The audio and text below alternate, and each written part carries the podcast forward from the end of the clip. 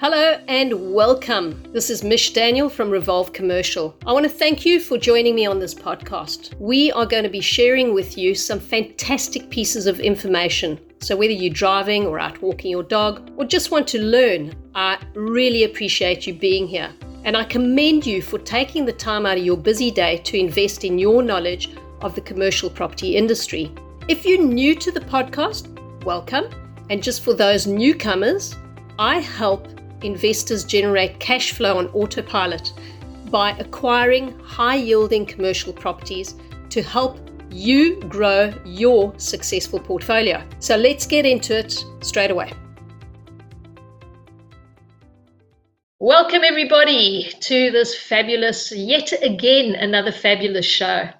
And uh, this week, we are going to be talking everything legal. And the best part is leases. Now, why specifically leases is because the lease is the strength of your acquisition, it's the strength of your property, and the lease inadvertently is going to dictate the value of your property. So, I have a very, very special guest with me today.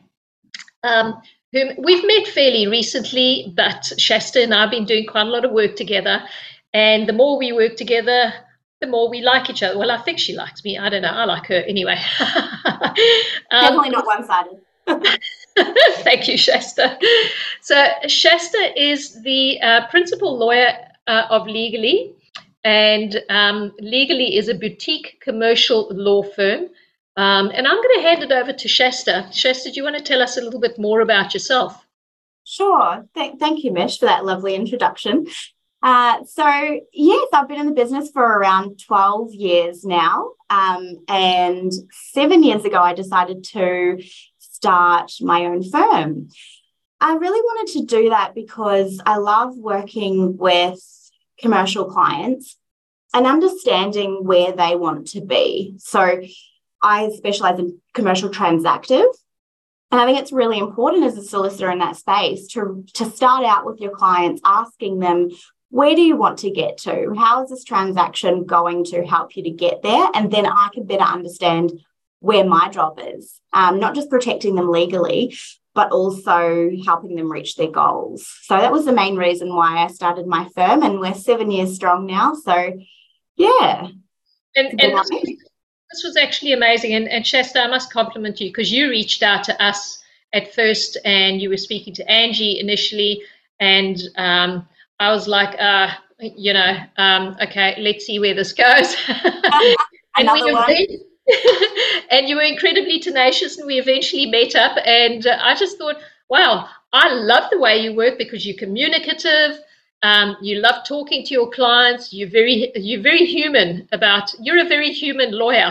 Thank you. so we really like that, uh, and, and we enjoy working with you the same back to you, Mish. I think it really works well because we we work with our clients on the same level. So just like myself, you love speaking to your clients, you know, getting really involved in the DD um, with properties and really understanding them. So by the time it gets to me, it's so much easier than transactions where you're not involved um, because half of the half of the work is sort of already done. It's already laid out. Yeah, and we like to do that. I mean, we like to dig deep and, and make it as simple as possible. And you know what I always say is uh, in commercial acquisitions, this is not a um, single sport, it's a team sport. Mm-hmm. And the more we work together and share that information, you know, right across the board. So um, it really is uh, great working with people who love working with us. So yeah, and I think with clients, they they need those different touch points with different professionals and it when it works and when it flows nicely it makes a really nice experience for them from the client side. So that's what i'm feeling anyway from our and i think so. I mean the, the, we've we've got quite a couple of deals going through you and i at the, at the moment. Uh, and i must say we have been so super impressed with um, how you've dealt with things um, and uh, your team in, in your office as well. Everybody have, has only had really positive uh, feedback with regards um, how you deal with it, the conversations, the communication. This is all about communication, you know, and jumping onto issues straight away. So um, you've really been uh, re- been on the ball with that.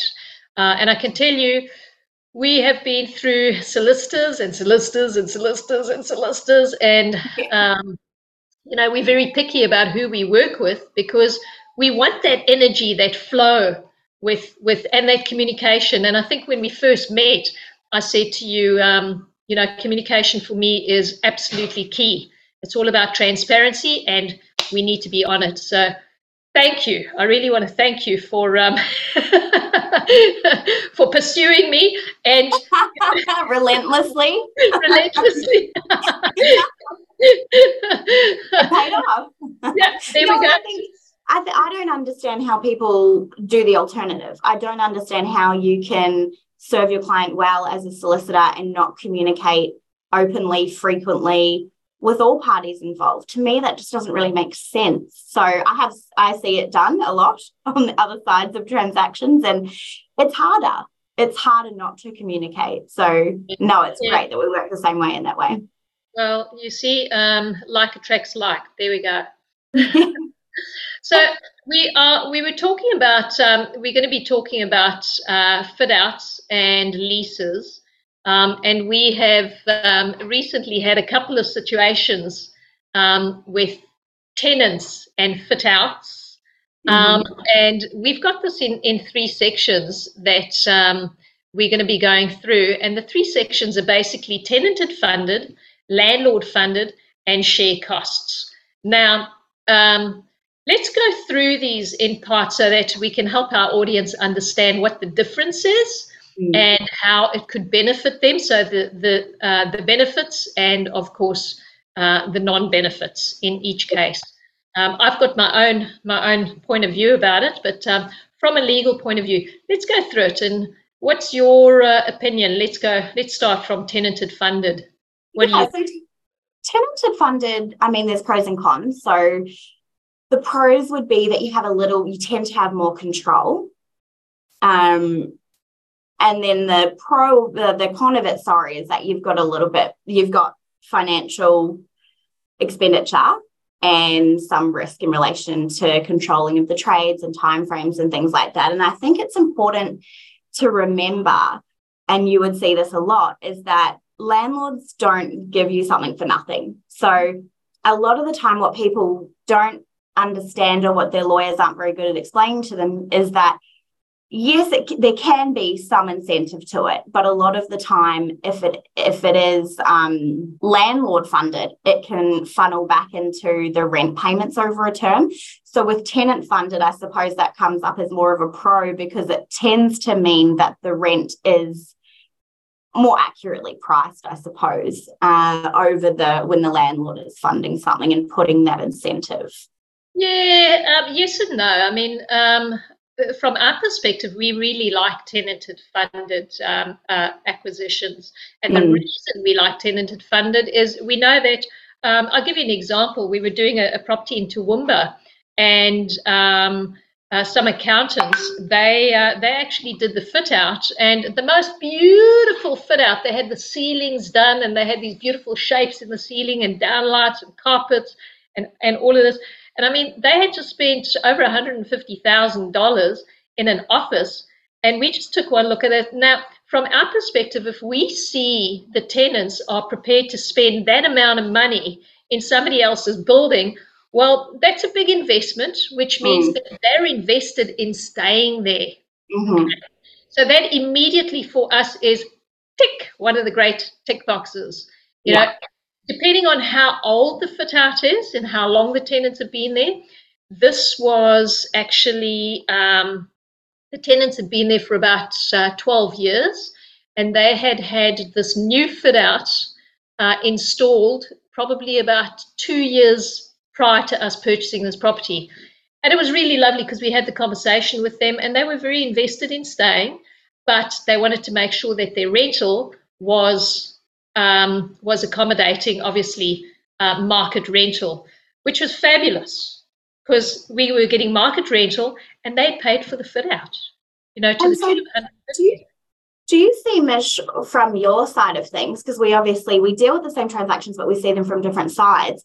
Do you see it where tenants do fantastic fit outs and they, you know, so their rent is market rent without it being beautiful. They make it beautiful. And then when the market review comes time, do you see their rent go up in relation to how the the um, improvements that they've done with the property, or does that not tend to happen on on the negotiation side of things? Not, not necessarily. Not necessarily. I mean, if the if the tenant's going to do a fit out and they're wanting the landlord to um, you know uh, participate in the funding of that fit out, generally they would do it at the time and they mm. would advertise that into the rental somewhere.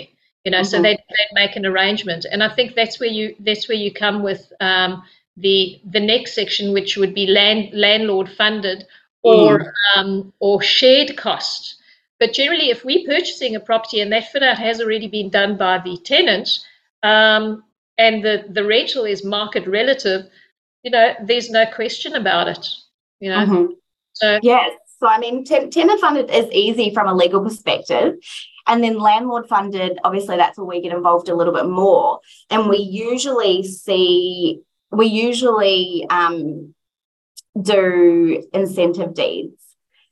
So explain that a little bit. What is incentive deeds? Yeah, yeah. So incentive deeds is basically a deed that sits alongside a lease that outlines some sort of incentive. And there is a commercial reason why landlords tend to do that rather than put the incentive in the lease.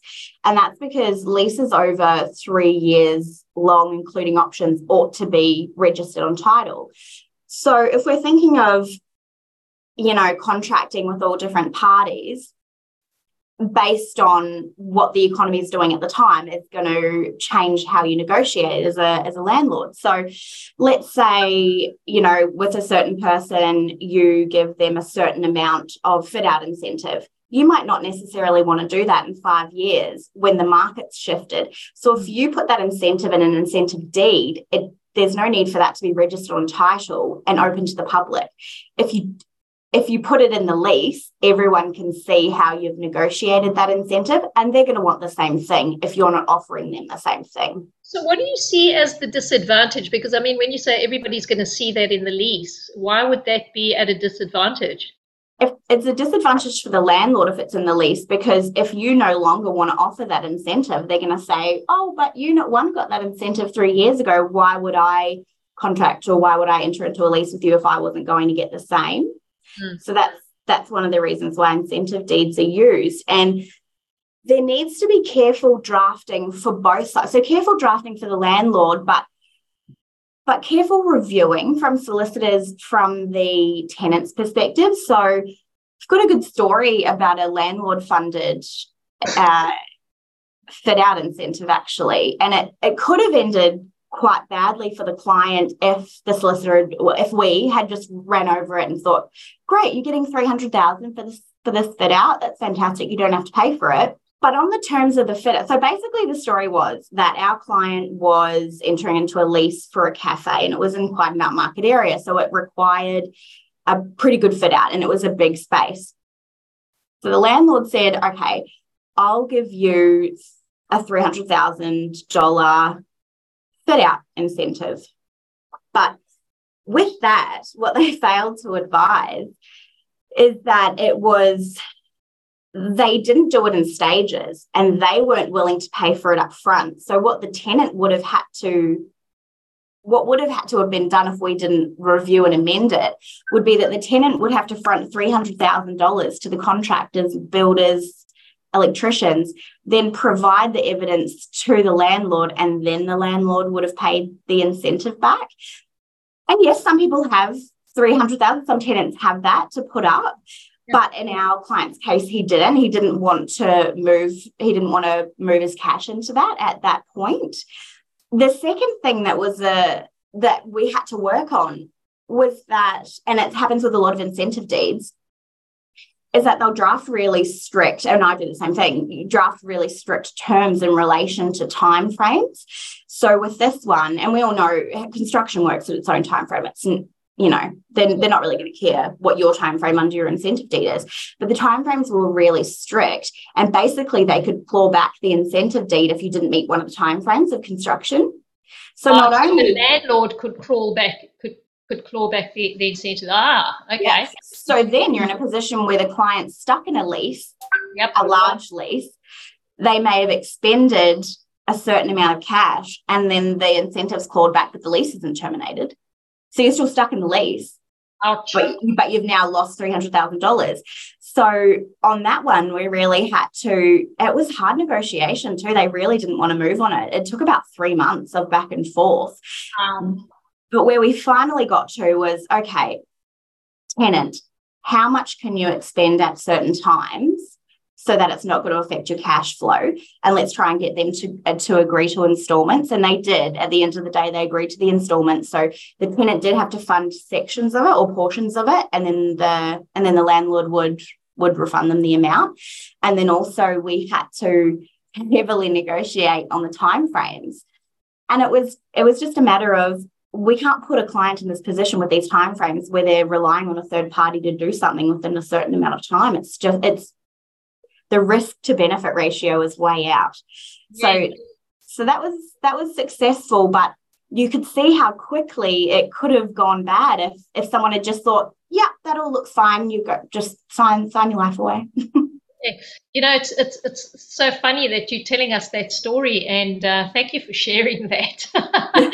Because it's you know we we often think, yep, that sounds good, absolutely, let's go ahead, let's do that. And when you start getting into the nuts and bolts, and it's all about the money, you know, Mm. you know, this is this is nothing about the money, but it's all about the money. yeah, yeah, you know, hundred percent. and at the And end of people the day, get blinded. yeah, and who pays what and when do they pay it? You know, that is that is exactly what we're doing all day, every day. You know, so it's the most important thing. So Mhm. um, just with on that um, landlord funding the reno, did they negotiate that the tenant was going to pay a proportional amount on their rental to cover and pay off the um, the three hundred thousand?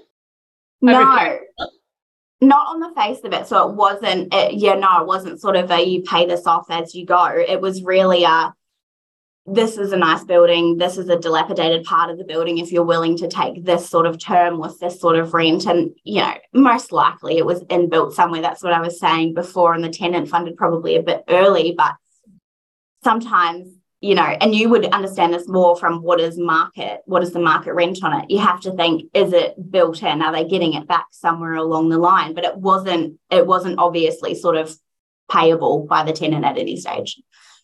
Well, that's pretty unusual. I mean, that must be really unusual, and obviously the landlord could see the value. I'm assuming by by contributing, by uplifting his property, and I would love to know what the rental was because um, it, it, it must have elevated his rental, elevated his value. You know, yes. you know. it was quite high. It would actually, and because we don't really get involved too much with the with the you know marketability of how, where the rent sits, Yeah. it would be really interesting to sort of have a discussion on that because I think even though they're not being obvious with it, they're not putting three hundred thousand dollars in it for nothing. So usually, as as you're saying, it would sort of flow through the rent over the term. Yeah, and obviously, I mean, if it's three hundred thousand over a couple of months, uh, it's capital invested. Uh, I would imagine that the landlord is is reallocating the rental straight into offset the uplift, which is taxable deduction uh, Yeah. On the building itself. While you increase the value, you you've got a depreciation value uh, and taxable taxable um, uh, income on their property. So for him, it's a win-win. You know? Okay, yeah, that makes sense. Yeah. Now I know.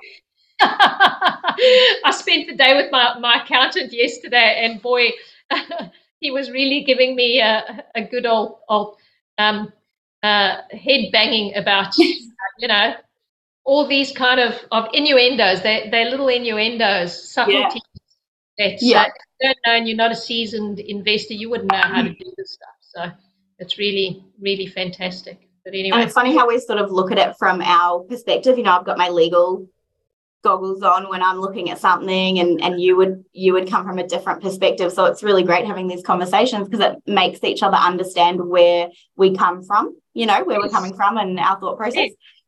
And I can see by the way that we work. I mean, you you looking as you say, you're looking at your legal, you through your legal go- goggles. I'm always looking at value. I'm always looking Mm. at value. adding value. So it's lovely to to meet in the middle and see, okay, hang on, wait a minute, if we do it this way, how are we going to be adding value? How are we going to be mitigating risk? You know, mm-hmm. that kind of thing. So I think um, the next one that we've got is shared cost, um, which again I think is also quite a thin line on um, on you know how do you share cost, what are the values, um, and how do you come to a value or how do you come to a budget to share that cost. And this is where we usually find the cracks start appearing. I've got another great story. I'll, I'll, whip that out if you like. whip it out. Tell me your great stories. I love them. my battle, my battle stories. Um, so we had a client that was a, a small business. It was a really small business. Um, she was wanting to go into a new building that was being developed that was promising a lot a lot of foot traffic, etc. And they had offered a certain amount of incentive to contribute to a fit out. And it was something quite nominal in relation to a fit out, so about $15,000. But in the incentive deed, the conditions were wild. So to in order to get that 15,000, the level at which she had to have the fit out was just astronomical like all marble, proper marble benches, and just the level of the finishes.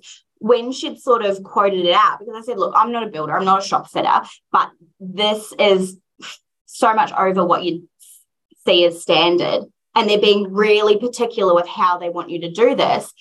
It would be my advice that you speak to a shop fitter and see, okay, realistically, how much is this going to cost with these level of fixtures and fittings? it ended up being like three times the amount of a normal fit out. And you had to have their their trades who were specialized large commercial trades, which we all know are going to cost much more than, you know, your normal shop fitter. And their architect briefed through the whole the whole process. Wow. And so when she weighed it up, I mean, you're getting 15,000, which is a drop in the ocean when you're thinking about fitting something out she's got a relatively small business. I think it was like a gelato shop or an ice cream shop or something like that. You know, it's not going to be huge turnovers.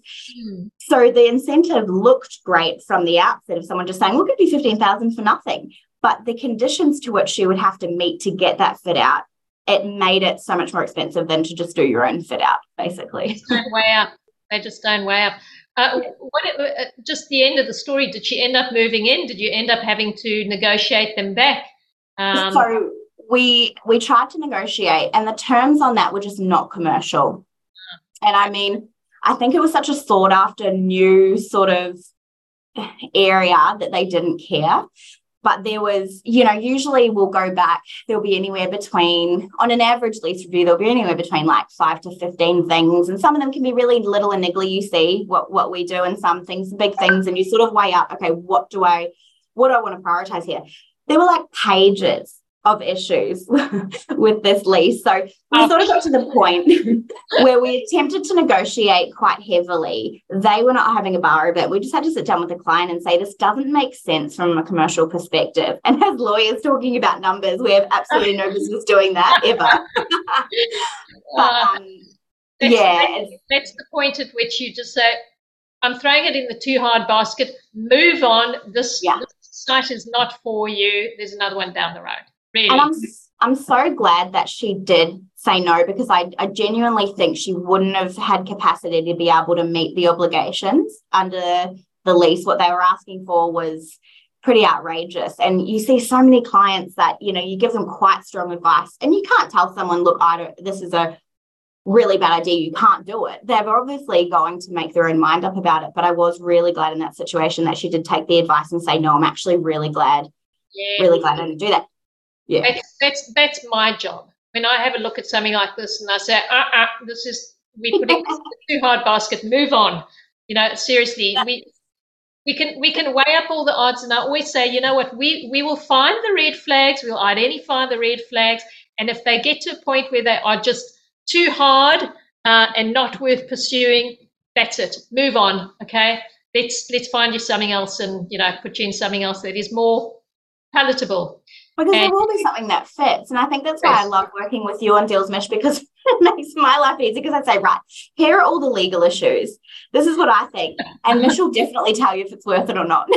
and then you get to be the guy that says, we're not going with this. I, think, I think I've been known not to mince my words. I'll just say it like it is. Happily so. Next time. absolutely. But um, yeah, I mean, uh, on that that share cost thing, we we inherited a lease when we bought a building a little while ago. Um, long story short, it was also a, a small cafe uh, type shop, very nice little fit out. Um, and uh, got to the end of the lease, and the tenant didn't want to renew, but he did want to renew, and there were there were argy bargy. Long story short, I think the um, the property manager who was managing that property at the moment wasn't one of our managers. We inherited uh, the manager, and um, he really had a fallout with this tenant in particular for a number of. Re- I kind of saw it as two egos clashing. Yeah. I thought, oh boy, I better get in between here uh, which, which didn't help. Let me fix this. At the end of the day, what had happened is the landlord had fitted out, um, had done the fit out. The tenant had moved in, but the tenant had been charged uh, a premium for the fit out. Yeah. So when he came to the end of his rental, he felt that he owned that fit out.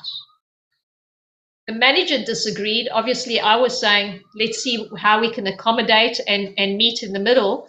And um, the the tenant just he just he just cracked one day, uh, and the next morning when we went to have a look at the building, everything had been blacked out. When we opened the door, he had ripped everything out of the shop, right down to the naked concrete. Oh, wow. the floor tiles up, he'd ripped the wall tiles up.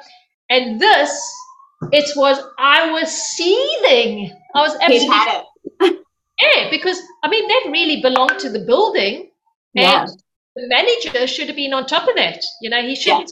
Taken his ego out of it. Anyway, so, so, so the lesson in that is, you know, uh, when something like that happens, um, it's all about negotiation. It's all about mm. communication. It's all about doing things right and jumping in at the right time, having the right people on board to be doing, you know, this kind of thing. So that was a little bit of a, a painful experience, but because I, I feel like though in that situation when he when he set out with the lease or took over it or what have you, if the solicitor was reviewing that, that's one of the main things you talk about with your clients. You know, okay, so this was here, but you've, you know, paid for it. This is what happens at the end of the lease. And then I usually find with clients, if they know what to expect, there's not as much argy bargy or this is unfair because they're going into it with that expectation. Whereas if the advisors are quite quiet on things or maybe overlook things,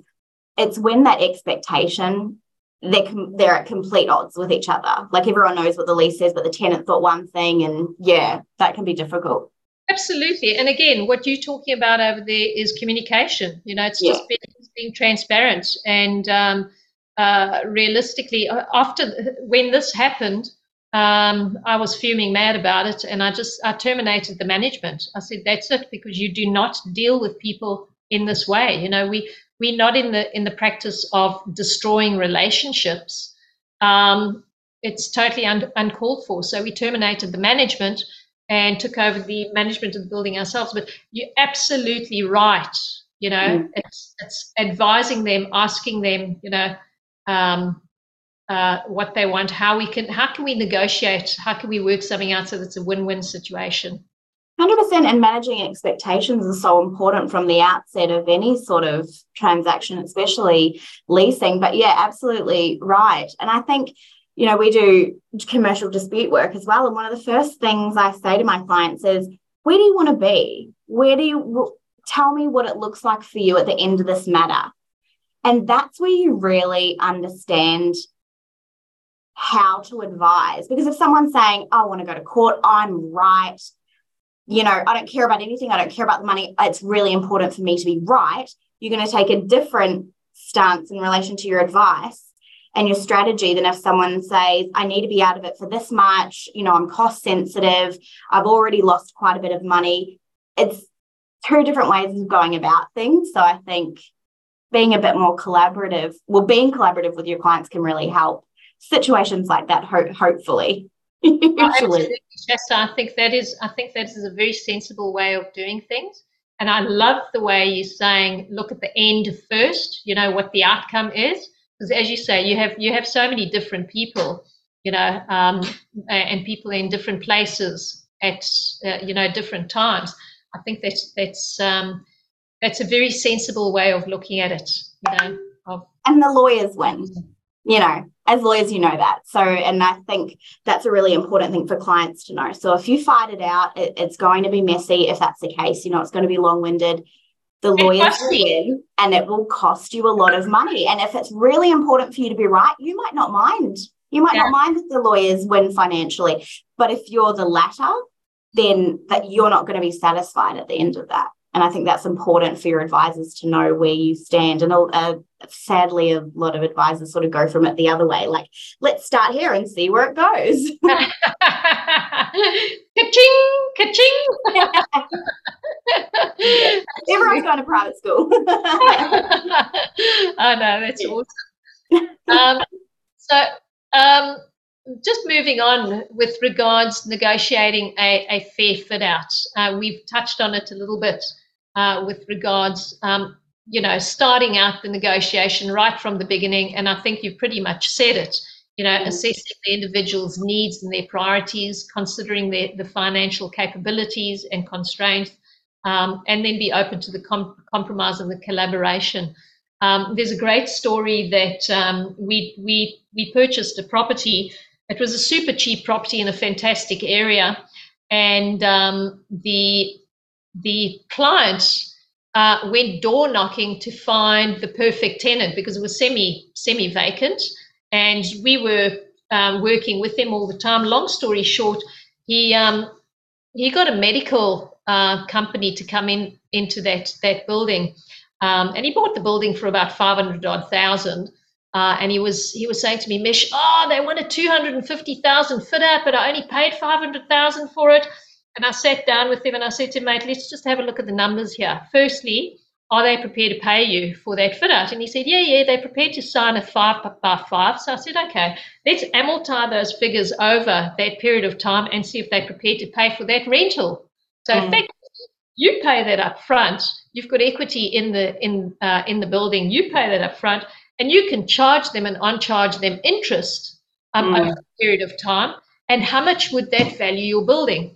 Long story short, uh, the quick version is he eventually went along with it, but it was a lot of argy bargy and a lot of counseling from my side to, you know, just help him get in and negotiate with the, um, it was a, a, national tenant, uh, medical. Yeah. And negotiating with them, and they put up a, a good, that can be hard, good but battle. Um, yeah. You know that rental quadrupled, which means that the value of the property quadrupled. Mm-hmm in six months, that property was valued at three times more than when he bought it. You know, so fair fit out, fair trade, fair negotiation. It took three months, three to four months to negotiate that. Wow. And so, do you find that when you sit down and explain it, because it makes perfect sense to me now, it's pretty logical that that is a good way to go. Mm. When you sit down and sort of give that advice, do you find most people will come around and say fantastic, or are people still pretty sensitive on the topic? Look, it depends on their personal their personal circumstances because you know not everybody's got 250k lying around that they can chuck in. In this this case in particular, I said to the guy, look, just make it happen. You know, find it wherever you are. Uh, do a, a, line of credit off your PPR, or um, just you know sell your BMW if you need to. Um, which my clients have done before to finance something, but they can see I've got one client that keeps on buying all these these um, fancy sports cars, and every time we do, we do we purchase a property for him, he says to me, "Oh, Mish, I'm going to have to go and sell my RX3." and can just imagine you out front of his house, like taking the photos. But like, if you want another property, we're selling this beast. yeah. And I always say to him, I, I always say to him, mate, have a look at the difference. Appreciating asset or depreciating? Depreciate, asset? yeah. Which one do you want? You know, they're like, look how fun it is. yes. and I said to him, once you have this property, you can buy five of those. yeah. Until you want another one. yeah, of course.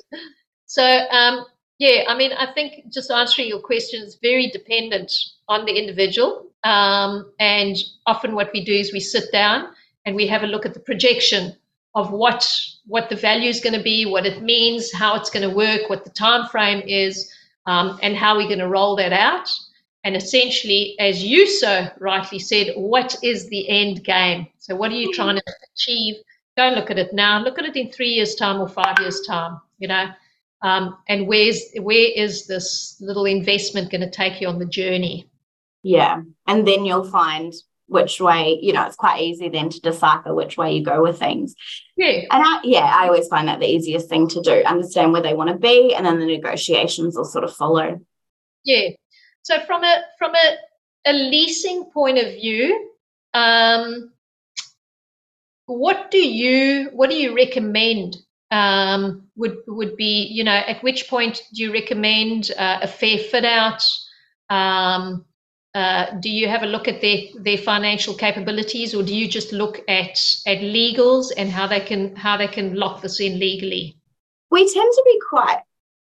Well, it tends to be quite tunnel vision, really. Now that you say that, I'm realizing like I'm so collaborative. But we, I suppose, we need to be careful with financial advice, obviously, because we're licensed and heavily governed and things like that. So it, within my practice, I suppose that's all I can I can speak for. I really do look at their capabilities in relation to what they can afford, in relation to what the agreement states. I suppose is the first thing. Okay, so they're saying this. Are you going to be able to service that basically? And then obviously the end goal comes into consideration. Okay where do they want like i want a beautiful fit out. I'm doing a high end i don't know beauty salon or something like that. Okay well this is a, a cold shell. So where is that going to come into it? If you want this beautiful fit out yet they're not willing to contribute anything at the moment and you don't have the cash up front, how is that going to work? So again, it's all that communication piece and understanding what people have versus what they need. Then you figure out the advice and the negotiations that need to happen to to hope to get them as close to their goal. Because like we know with clients, they can have these beautiful visions, and a lot of the time they're just not reality. So it's about coming back down to reality and thinking what is commercial in these sort of instances and trying to get as close to that as we can. Yeah, well, that sounds that sounds reasonable. Me something as a matter of interest. When um, when we do these acquis- these acquisitions and we're going through the leases and we're seeing fit outs and that, often we see um, that maybe the fit out is a little bit tired, but it's it's in the lease, um, or um, it hasn't been prop- properly articulated, as in who keeps the fit out, who's paying for it uh, what the end goal is. Do you make any suggestions when you are analysing those leases at acquisition? Yes. So, and it really depends on what's in there and what the client has negotiated. So, if they, if it's a tenant funded fit out and they are happy, like for instance, with my own lease, I funded the fit out but I didn't want to have to remove it because it was going to be of no benefit to me. So I didn't want to make good on it. And it added to it was an office and it was a boardroom. So it added to the property. So I negotiated with the landlord that I'm going to put it in, I'll fund it. I don't really want you to put constraints on me. And it worked, which was good. Um, but I'm not going to get rid of it. So when we leave, you know, if if the rest of the building needs to be repainted or whatever, I'll, I'll do all that, make good. But I'm not removing that boardroom, and they were really happy with that, obviously, because it it added value to their property. But it really depends. So if they want to be removing things that, if they've funded it, then that's what we'll try and negotiate into lease. But it's always something that we consider and speak about. And the advice really depends on whether they've funded it, whether the landlord's funded it, what they what they want to be doing at the end of it. Because if you don't want to be removing things at the end of it, then we need to negotiate obviously before you sign. And people don't think about that. A lot of the time when people come to us for lease advice, we're getting it a lot at the moment where it's like the market's really tight. I have no choice. I need to go with this. I just need you to sign this advice report if it's retail, or I just want someone to skim over it. Well, we don't do that. we sort of stop them, slow down, and say, start as you mean to finish. Because this it seems like it's all a stress and a worry and a rush at the moment. But if you don't negotiate good terms into this lease, you if it's got an initial term of 10 years, you are stuck with those bad terms for 10 years. So it is you know it's a, it's a serious thing and i think people do tend to to rush it so yeah with the negotiations it is really important to get them right from the outset and that's why i think we so with our lease reviews we do full written reviews and then we sit down and have meetings with our clients in relation to the points where we just don't think they should stick with or things that we think okay let's see if we can get this over the line and then they're really well educated about the contents of it. And I think if people know what to expect, they're less likely to blow up about a duck track. Oh yeah, absolutely, absolutely. And um, with with regards when you are purchasing a property and you have a, a, lease that is relatively undesirable and it has points about you know sticking points in it. I mean, recently you and I have been working on a on a, a lease that had no bonds, no bank yes. guarantees. Yeah. Uh, I mean, there's absolutely no security on this uh, on this acquisition whatsoever. Um, and I know I've stuck my heels in quite a couple of times and just said, well, you know, then we want a price reduction. You know, yeah. they, they need to accommodate. How do you find working with something like that? I mean, from a legal perspective, it's really interesting for me, and I like to get good outcomes for my clients. So I just hope at the outset that, I, that we're able to do that um, with that one in particular, it was quite interesting because you came up with the obviously the commercial idea of okay, we'll just um, reduce the purchase price. Yeah. And I think what it can, obviously, they came back and said, no, we're not doing that. I think on most points. But what was interesting about that one, and maybe I did put my Mish hat on a little bit on that one, and I don't know, maybe you'd already you'd pro- you would have most likely already said it to the client. But when you thought about the value of the property, and then you thought about the risk, the potential risk of tenants breaching and not having any security for it, I think the sec- the security is all up for about ninety thousand dollars. So when the client put that into perspective in relation to you know the financial benefit of the deal going through, the risk wasn't as big as it initially felt like. Because from a legal perspective, we're going, whoa, red flag, red flag, what's happening, red flag. But then it's important as a solicitor to sit down and go, okay, well, yeah, legal red flags, that's okay. But that's not the end of the conversation. So, what does that mean from a financial perspective, from a risk perspective? What would change if we had those things in place? And how much of a benefit are you getting by getting the property at this price or that price. And they ultimately ended up thinking, well, no, that's worth it. And it's worth yeah. pursuing that. And and that's the reason why I brought this up is because it's very much a matter of risk and reward.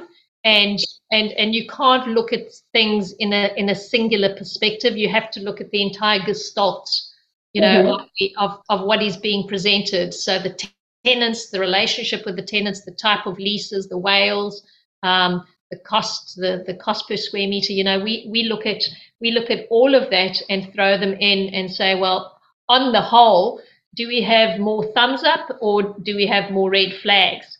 You know, yeah. and, if, and if we can solve uh, 90% of those problems, I think at the end of the day, we, we, we, we solved every single problem bar one. Yeah. on this entire. How good did we do? I think we did damn well. honestly, I think we did incredibly well. Yeah, I was. Um, yeah, that was a good. That was a good transaction actually, because um, from from a financial perspective, obviously, you wouldn't have gone for it if it wasn't um, fantastic for the client. And then I and I don't know if before I, I was working with you you know, in the capacity that we do now, if I necessarily would have gone to that first, as in that thinking of, okay, well, let's let's weigh it up. Because you do just as a lawyer have your legal hat on a fair bit, yeah. a bit of tunnel vision. So Yeah, and that's what's lovely about working with you, uh, Shasta, because because you you're open to hearing our perspective, and we're always going to come in with the as the as the buyer, um, looking at how many options you know we can present. And uh, to be quite honest with you, I always say that my job is all about finding a solution. You know, mm-hmm. I'm I'm yeah. all about finding a solution. How can we find a solution and meet in the middle? You know, so uh, you handled that incredibly well. And every time we threw something else at you, you just said, right, let me take it to them and, and let's, let's close it. Let's, you know, you never pushed back and said, no, no, no, you were great. and we had someone that wasn't responding. So that's always a little bit of um, oh, excitement, little sprinkle on top. let's not go there because we have those on every deal. we'll jinx ourselves. yeah, so it's uh, absolutely it's all about collaboration. It's not what you do; it's how you do it. I think. Um, uh, and and somebody said to me the other day, "What do I what do I enjoy most about my job?" And I said, "It's probably the negotiations. I love yeah. the negotiations. I love achieving um, a common ground that is um, that is that that everybody feels as if they're winning. You know. Yeah. So yeah. Um, and having the, that that good backup behind us, like yourselves and the finance and and and the valuations and all of that, you know, it's it's a good outcome at the end of the day. Um, Hundred um, percent. Because if you don't have that, you know, you might be doing your piece really well, and we both would have experienced this. If you're, and it's not that people are bad at, at their jobs or what they're doing, but their way just might not gel with your way. And so. I think at the heart of it, we both have collaboration and communication and commercial viability as three of our pillars. But if people don't have that and they're working a little bit differently to you, it kind of just puts kinks in the process, I suppose. And that's hard for the client. It does. It does. And I mean, sometimes I've got to step back and just say, okay, I'm prepared to learn. I'm prepared to learn what you are, you know, more proficient on. And uh, maybe I don't have the, the, the, the experience or the knowledge. And that is where um, somebody like you comes in. You know, you, you, you um, are the legal um, representative in this instance, and I'll offer step back and just say, "Hey, uh, Shasta, what do you, you know, from a legal perspective, what can we do here? How can we, how can we, um, you know, move forward?" So, and it is, it is so refreshing, and I think backing for, to the other side from that sort of commercial viability perspective, it's so nice to be able to lean on you, but you do get a lot of professionals that don't really want to open up in that way. So you'll say, look, these are the legal risks. And they'll say, well, just glaze over that because the client needs to buy. and it's like, oh, I can't glaze over it. Pretty salient point. oh yes, we've we've we've come across quite a lot of clients who have come to us, and and uh, they say to us, "Oh, but that's not the way that the previous buyers agents did it, or whatever." And I just say, "Well, you know what? Um, if you want to get stung, then go for it. But yeah. this is the way that we do it. You know, we're gonna yeah. we're gonna uh, dig deeper and uncover all of those uh, red flags and and work on them basically because mm-hmm. um, a lot of money when you're purchasing one of these properties. Yeah, hundred percent. Yeah. So there's um, with regards all of this, um, we we it ta- kind of takes us into repairs and maintenance. Um, and I've always been fairly defined about repairs and maintenance that um, that is generally for the landlord, mm-hmm. depending on whatever the uh, if it's building and construction, and it's something that we look for in the lease straight away. We say, okay, if it's the structure, then it's for the landlord, um, mm-hmm. and if it's internal, then it's for the tenant. But sometimes there is a little bit of a uh, graying of that space. Have you ever seen that? Yeah, and I see it um, not so much as like inside outside, but capital expenditure. So expecting tenants to, you know, replace all the air conditioners and, and things like that, or um, where else have we seen it? The, uh, an interesting one that's coming up quite a bit lately is where if the tenant wants to do anything, and I mean like, oh, minor, minor fit out stuff, landlord will say things like, oh, well, if it's found that everything's completely illegal, um, you're liable for that. Like, as in what they've already done. So the property as it sits, even if a tenant wants to do anything like construct a wall between two offices. They'll they'll say, okay, well, if we're going to show cause notice for anything that we did prior to you doing that work, you're now liable for everything, and you have to make good the premises until it's up to scratch and ticked off by the council. Which I thought was really interesting. I don't know if you've seen that come up, but we've been seeing it come up quite a bit. Um, I would I would get uh, asked uh, how to deal with something like that, and I always say, look, you know, um, make open communication. Again, it comes back to communication and expectation. And as you so so rightly said, what is the end goal? So mm. I always look at everything as in um, exits. You know, what happens at exit, and um, how are we going to negotiate this? Mm-hmm. So um, it's a little bit uh, uh, of of defining exactly what the scope of works are who's responsible for that who wants it how they're going to pay for it is it internal are they going to take it with them as you said like you know doing your own little boardroom um, and and being 100% clear on um, you know what your make good is are you going to re- remove that when you move out of there um, and getting clarity from both parties and of course making it legal so if there are any changes whatsoever and i think from my perspective, I always say this is a legal binding document.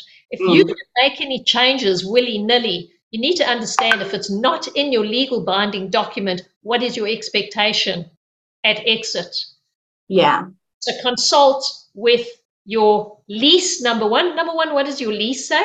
And number mm. two, whose responsibility is it? And if it needs to be documented, who's going to do that? And it comes back to that communication piece, doesn't it? If people know what to expect, they're not going to get shocked. But a lot of the time, leases are templates at the end of the day. And the lawyer will usually sit there and be like, oh, that sounds good. Let's pop that in. Let's take that out. Let's pop that in. I mean, I don't do that much, but a lot of people do. But Thanks for sharing that. telling industry secrets. But a lot of the time, you know, most of us that that work in this commercial transactive area have been doing it for a while. We know what's industry standard. And you can usually, I like to do it by phone call. Obviously, I put it in writing, but to me, it just is a bit easier to say, come on, we know this is not normal. Let's pop these things out. And they always do. They just, it's giving a red hot go usually. So absolutely. I mean, uh, when, when, when they bring these problems to me, I always say to them, listen, just put it in writing. So everybody knows, sign it off so that the landlord signs it off, the tenant signs it off, and you know exactly what to expect at the end of the day. And it's it's it's often it's often issues like, as you say, um, additional air conditioners, it's carpets, it's you know um, fitting uh, walls on the inside of buildings, yeah. that sort of thing. And, you know, tenants just go ahead and do it. You know, and then come the end of the day and they read their lease and it says make good. Well, what does make good mean? yeah. What so I was going to get that call. So I've ripped out the whole entirety of the building. Um, was I allowed to do that? Like, no, no, you weren't allowed to do that. But okay. Thank you for telling me post ripping out of the building Yeah.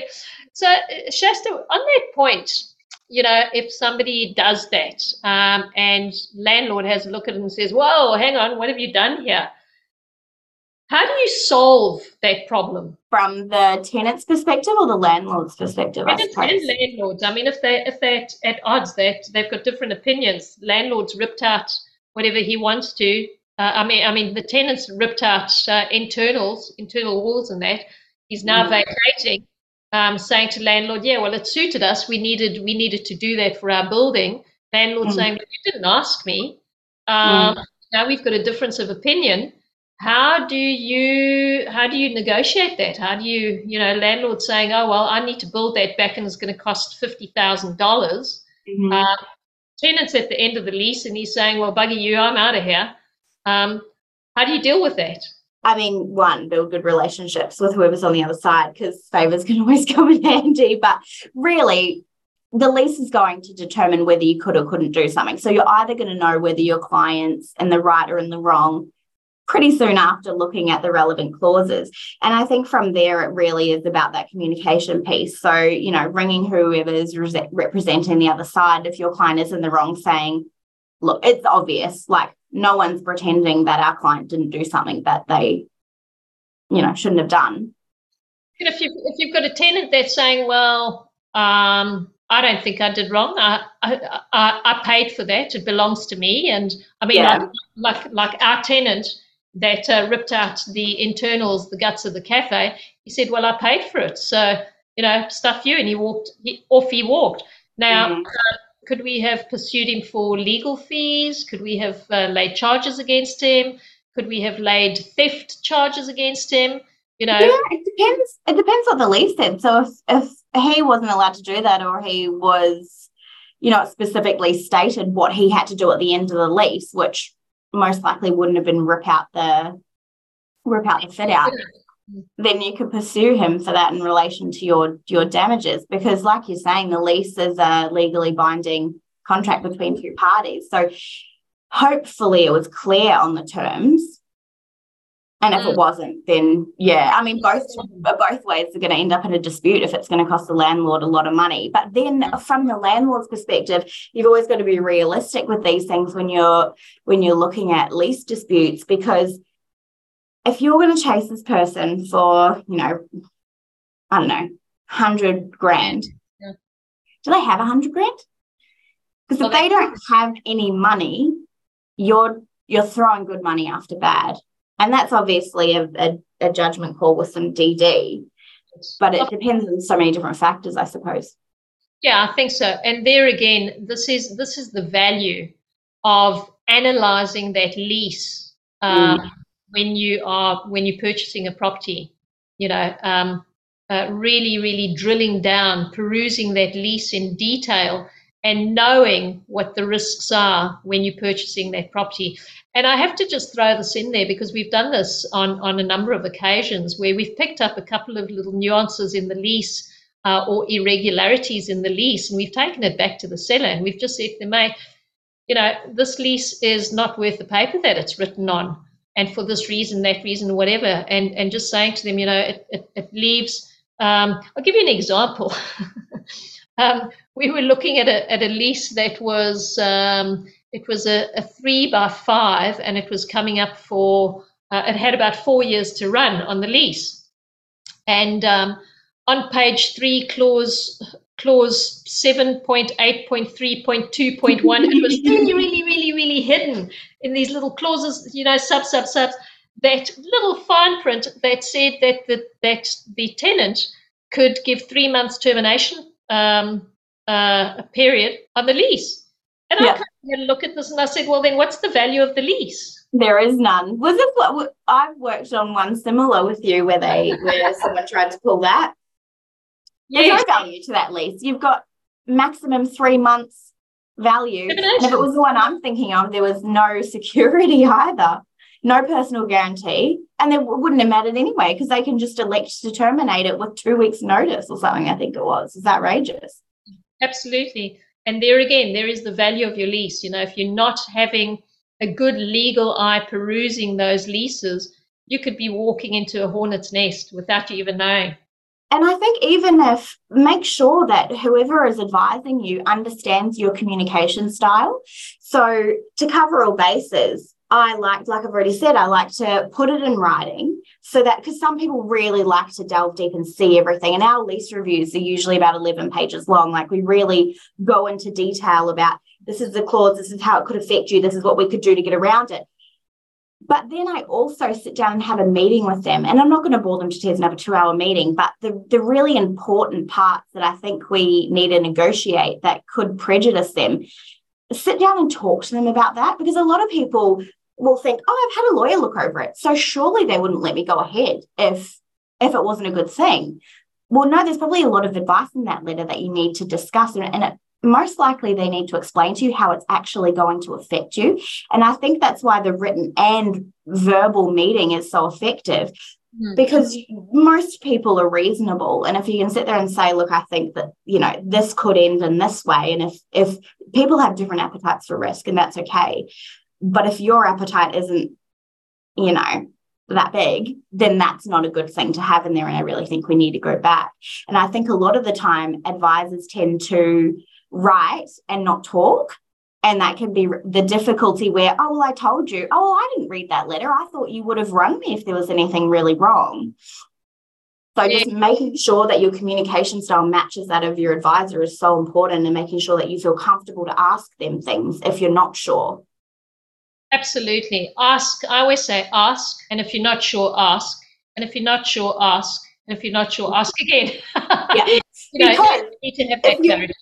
If you understand something well enough, you should be able to explain it quite simply you know, and that's what I try and live by. If, if I can't explain something simply, I obviously need to look into it a bit further because obviously I don't understand enough. So if your client's continuously asking the same question as an advisor, it's important to sit back and think, how am I explaining this and is it effective? Because if they don't understand what you're telling them, how can they instruct you properly? You know, it's may not that well. Absolutely. You've got to find their language and, and, and, and talk their language at the end of the day. Um, there's just something that's a little segue over here that um, sometimes we get right, not always, is when we when we um, purchasing a property and we see anomalies like this in a lease. I would often take that back to the vendor and just say, look, you know, um, I'm happy to go ahead with this. However, um, we're going to have to renegotiate the lease. So so prior to us going to settlement, we would want a new lease you know, mm. and the reason why we're wanting a new lease is for, um, you know, this reason, that reason, that reason. Often, often um, when we're having the, um, we do the tenant interviews, I would speak to the tenant or my team would speak to the tenant and we just say, you know what, this lease is actually flawed and it leaves you wide open. Uh, we would rather give you some form of security mm. uh, and you can actually negotiate that at that point. And I think That's people. so interesting. I didn't know that your service sort of delved into that, which makes a lot of sense because when we're working on matters together and I'm putting forward like lease amendments with leases that are already entered into, these people don't have to agree to these amendments. And they are because obviously they can see the benefit because it's been explained to them from both sides. Yeah. And I mean, if, if, um, you know, often those leases are very skewed to the tenant's advantage, but if, if we can find common ground where, um, and if the tenant is reasonable enough that they can see uh, and if and, and, particularly if they want to stay on, then uh, we would um, ask them to cancel the existing lease and renegotiate a new lease, or we renegotiate a new lease and and simultaneously cancel and, and reinstate. So we have done that from time to time. Um, mm. There have been instances where there's um, you know assets, um, building assets that have been in the wrong um, they belong to the vendor instead of belonging to the building, for argument's sake. Yeah. Okay. So we've changed that up, and the tenants, you know, and it depends who you who you're dealing with. It's all about negotiating um, mm. and and being transparent about it and communicative, and um, you know, just doing those um, improvements um, and discussing. It's always about discussing the exit. And I think most of the time, if you've got a flawed lease, it's usually flawed in some way for both parties. So, like you're saying, saying, well, we, you know, it's flawed this side for us, but it's also not great for you in this way. So, yeah. if we renegotiate, and obviously they're half of that negotiation, then it's usually going to be better, better for them anyway. But it is like it's letting them know that. Yeah. And I mean, if they can see the value in it, and if it's mutual value, you know, if you're trying to renegotiate the lease and you try and put everything on them, well, you know, don't expect to have a win-win outcome. Mm. But I think if it's, if it's um, you know, if there's value for both parties moving forward in the same direction and continuing good, solid business, you know, it's um, one hand scratches the other one's back and vice versa. It makes sense. Yeah. Yeah. yeah. so it's, it really is uh, expecting the uh, the outcome to be good for both parties tips for success, successful negotiations. I mean, we've been talking about a hell of a lot of, of, of hints and tips. Uh, and this has been a great conversation, by the way. I'm really enjoying chatting to you, Shasta. We've got to do this more often. We do, we do.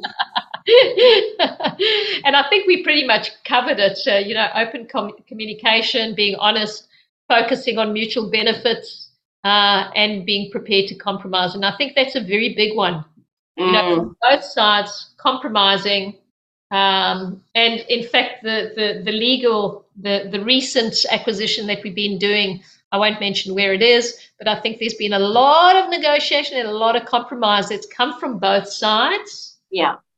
And in fact, we've had a very difficult selling agent. Yeah. And, and we've actually just gone right over his head to the actual seller himself, who's a really nice guy and open and willing to to, negotiate. Yeah, and I think it's all about what I talk to my clients a lot is you know, we talk to our friends and children and so on about this, but pick your battles. What's important to you? So there might be 10 things that you don't like about it, but if there's one that is a real sticking point, try and get that over the line. You know what I mean? Don't try and fight on every single thing. Because, like you're saying, it's a negotiation, there's compromise from either side. So really focus on what is what is the most important thing to you out of these things that, you know, aren't that great and what can you let slide? Absolutely. Absolutely. So um, we've got uh, just a recap of the key takeaways. Uh, and I think we, we're probably repeating ourselves here, but um, let's just run through them. And that is understand common fit out, uh, who pays for it, what the, origin, what, the, what the arrangement is, what it looks like at exit, uh, who gets what, uh, and be open to that negotiation to clear up uh, clauses for repairs and maintenance and responsibilities um, consider various ends of the lease scenario, and again, negotiate reasonable terms. Um, mm-hmm. what do you think? Is there is there anything that we've missed um, that could help our listeners? I think we've just done a fantastic job of covering it, to be honest, Mish. I think we've covered most of it. I think, I, think, I honestly think it's quite simple. I think I think it's quite simple, and it really is just those main things that we've been bashing on about communication, collaboration, you know, picking your battles. And if you have advisors that you gel with, you know, through the whole process, then you're going to be informed and um, usually get get a good outcome. Yeah, and I think the bottom line is surround yourself with the right people. I think yeah. that's the bottom line. You know, surround yourself with a team that uh, you become a team member of. You know, that team works with you uh, and you work together and uh, that you that you all have the same goal at the end of the day. yeah, as long as you're on the same page and and make your tenants part of that team. You know. Yeah, which is a really interesting point because usually it's so from the legal perspective, it's so this side, the other side. So that's really interesting.